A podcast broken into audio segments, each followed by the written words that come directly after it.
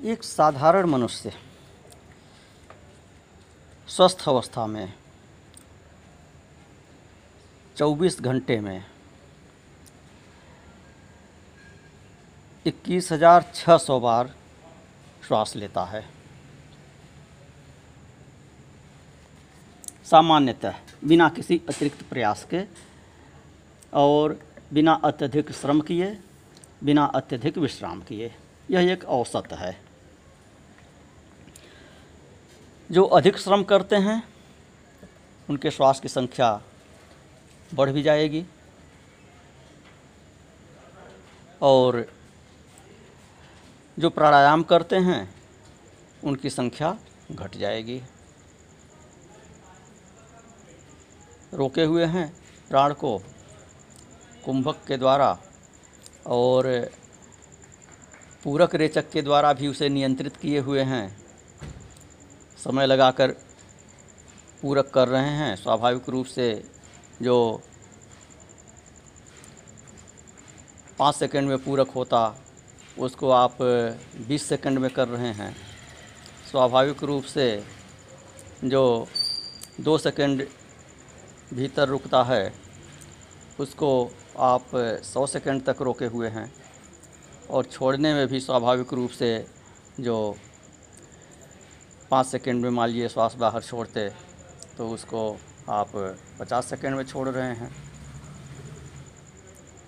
तो श्वास प्रश्वास को नियंत्रित कर रहे हैं और उसकी संख्या नियंत्रित हो जा रही है।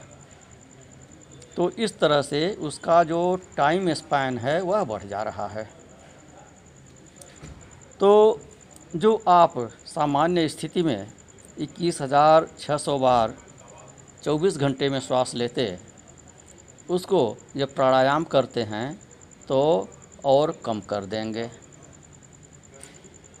इक्कीस हज़ार बार हो सकता है, उससे भी कम हो सकता है।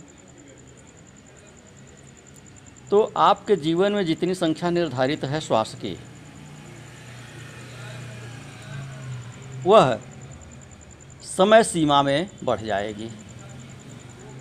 एक वर्ष में इक्कीस एक दिन में इक्कीस हज़ार छः सौ। एक वर्ष में अठहत्तर लाख चौरासी हज़ार हुआ। सौ वर्ष में अठहत्तर करोड़ चौरासी लाख।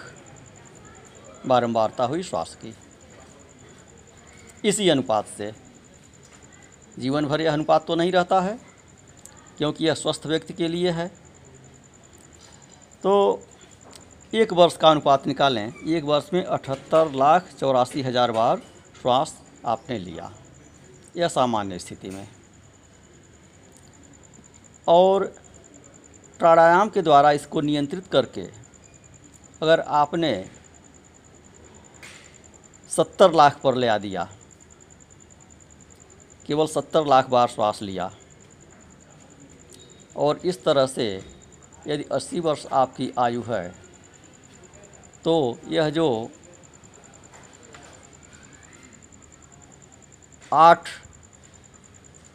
लाख और चौरासी हज़ार शेष रहा, यह जुड़ता जाएगा और आपकी अस्सी वर्ष की आयु में फिर आगे जुड़ता जाएगा, वह जितना भी जोड़ में आवे, वो पचासी हज़ार नब्बे, पचासी वर्ष, नब्बे वर्ष हो गया।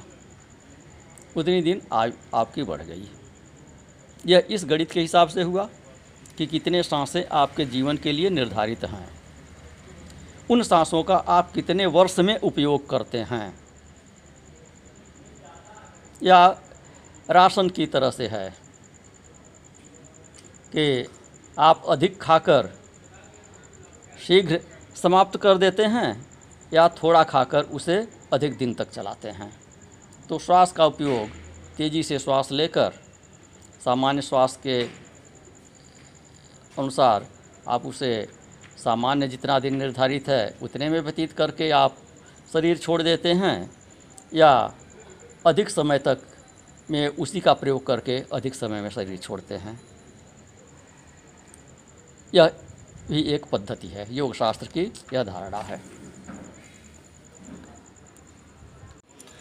अब इसको सामान्य उदाहरण ले सकते हैं, श्रमिक वर्ग का।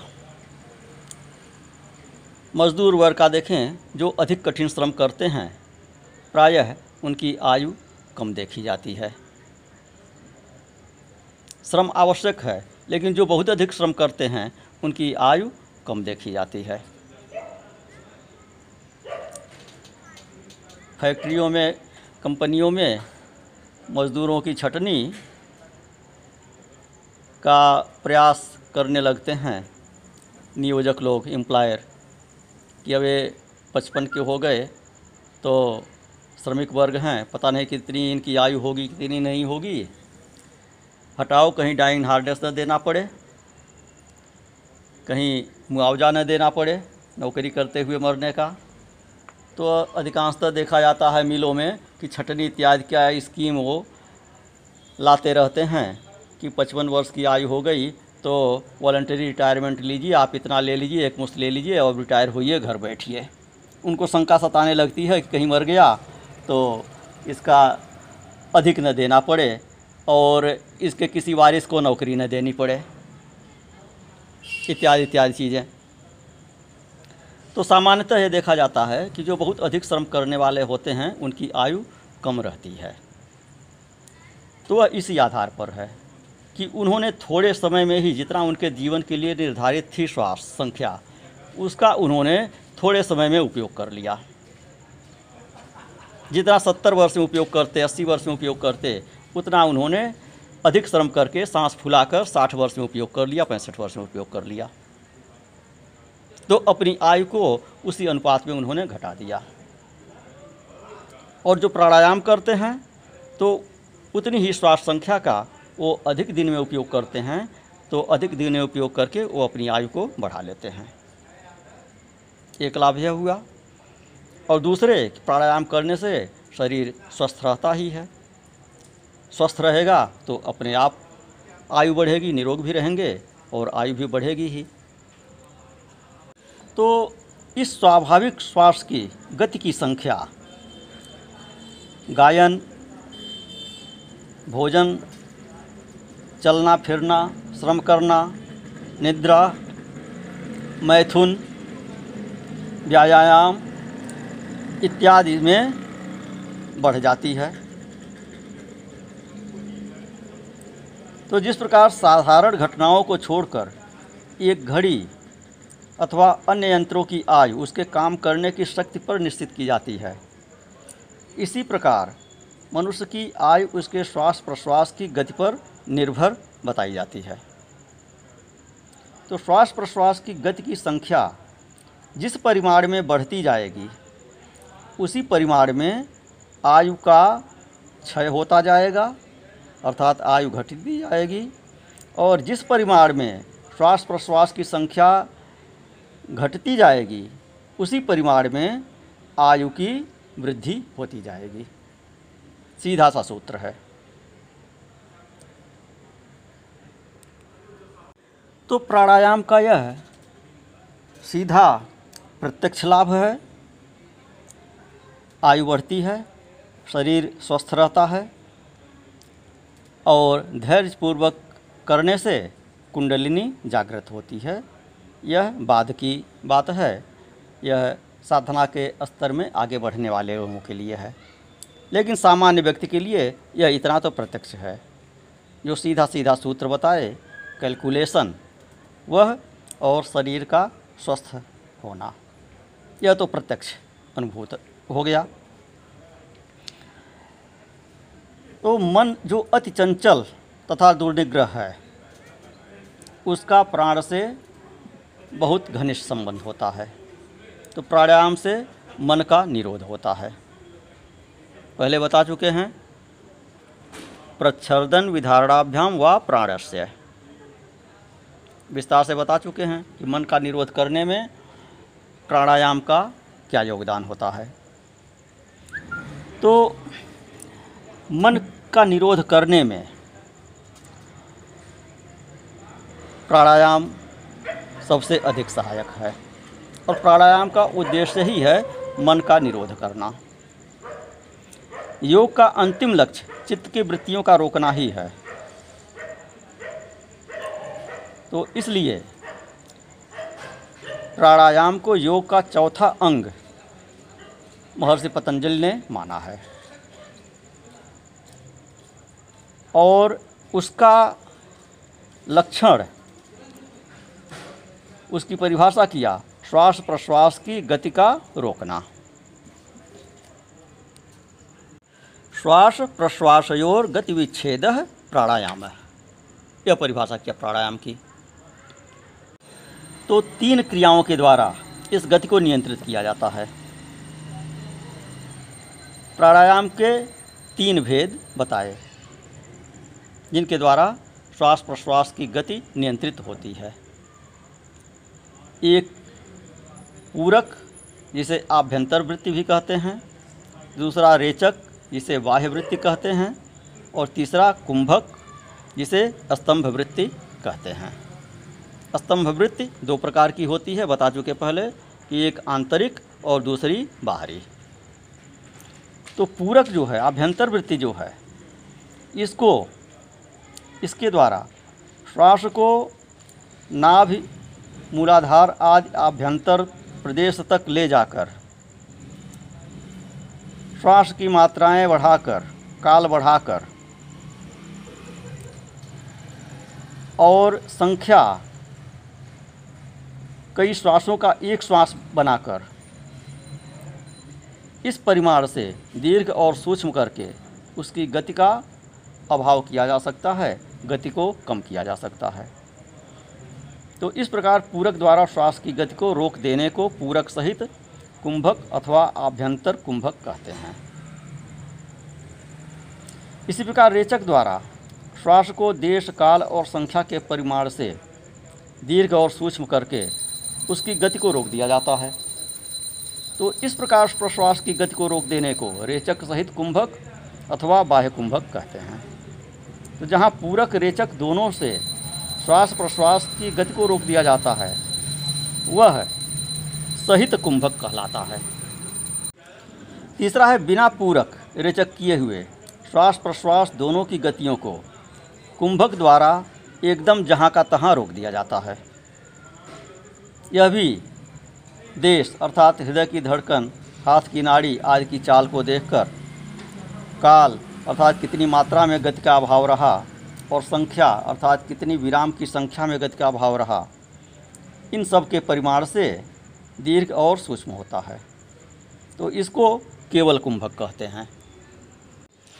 इन तीनों के अतिरिक्त एक चौथी क्रिया है श्वास प्रश्वास की गति को रोकने की, जिसे चतुर्थ प्राणायाम कहते हैं, उसमें श्वास प्रश्वास की गति को रोके बिना केवल रेचक किया जाता है। इसके निरंतर अभ्यास से श्वास प्रश्वास की गति देश, काल और संख्या के परिमाण से दीर्घ और सूक्ष्म होती हुई स्वयं निरुद्ध हो जाती है। तो उसके लिए कहा, बाह्याभ्यंतर विषयाक्षेपी चतुर्थ। कि बाहर और भीतर के विषयों का त्याग कर अपने आप होने वाला जो प्राणायाम है, वह चौथा प्राणायाम है। तो बाहर और भीतर के विषयों का, के चिंतन का त्याग कर देने से इस समय प्राण बाहर निकल रहे हैं या भीतर जा रहे हैं, अथवा चल रहे हैं कि ठहरे हुए हैं, इस बात पर ध्यान दिए बिना मन को इष्ट चिंतन में लगा देने से देश, काल और संख्या के ज्ञान के बिना ही अपने आप जो प्राणों की गति जिस किसी देश में रुक जाती है, वह चौथा प्राणायाम है। तो यह पहले बताए हुए तीन प्रकार के प्राणायामों अर्थात पूरक, कुंभक, रेचक, उनसे अलग है। यह अनायास होने वाला राजयोग का प्राणायाम है। इसमें मन की चंचलता शांत होने के कारण अपने आप प्राणों की गति रुक जाती है। और पहले बताए हुए प्राणायामों में प्रयत्न द्वारा प्राणों की गति को रोकने का अभ्यास करते करते प्राणों की गति का निरोध होता है। यही उन तीन प्राणायामों में और इसमें अंतर है। तो पहले प्राण के पाँच भेद बता चुके हैं। प्राण, अपान, समान व्यान और उदान। और उनका निवास स्थान, प्राण का हृदय, अपान का मूलाधार, समान का नाभि, यह बतलाए हैं। तो पूरक में प्राण समान से नीचे जाकर अपान के साथ मिलता है।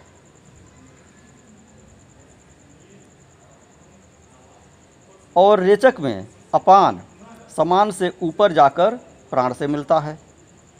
इसलिए कई योगाचार्यों ने प्राणायाम का लक्षण प्राण और अपान का मिलाना बताया है। प्राणापान समायोग प्राणायाम इति ऋतः। प्राणायाम इति प्रोक्तो रेचक पूरक कुंभकई है भगवद गीता में भी कहा, अपाने जुहुत प्राणम प्राणापाने तथा परे प्राणायाम गतिरुद्ध्वा प्राणायाम परायणा। प्राणापान गतिरुद्ध्वा प्राणायाम परायणा। कि प्राण को अपान में हवन करते हैं और अपान को प्राण में हवन करते हैं। तो इस प्रकार से प्राणायाम रूपी यज्ञ योगी लोग करते हैं। भगवान श्री कृष्ण ने भगवत गीता में कहा है। तो इस प्रकार प्राण और अपान वायु के मिलाने को प्राणायाम कहा। प्राणायाम कहने से रेचक, पूरक और कुंभक की क्रिया, ये तो स्वाभाविक रूप से समझी जाती है। और रेचक, पूरक और कुंभक यह तीनों तीन वर्ण रूप हैं, अर्थात इन तीनों में तीन तीन वर्ण होते हैं। यही वह प्रणव कहा गया है। प्राणायाम प्रणव रूप ही है।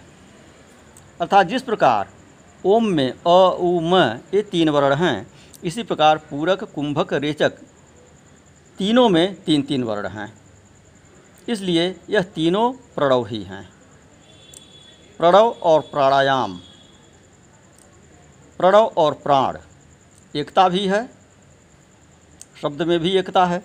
तो ऐसा जानकर इन तीनों के अलग अलग अभ्यास में प्रणव की उपासना की भावना करनी चाहिए। प्राणायाम की क्रियाओं की भिन्नता से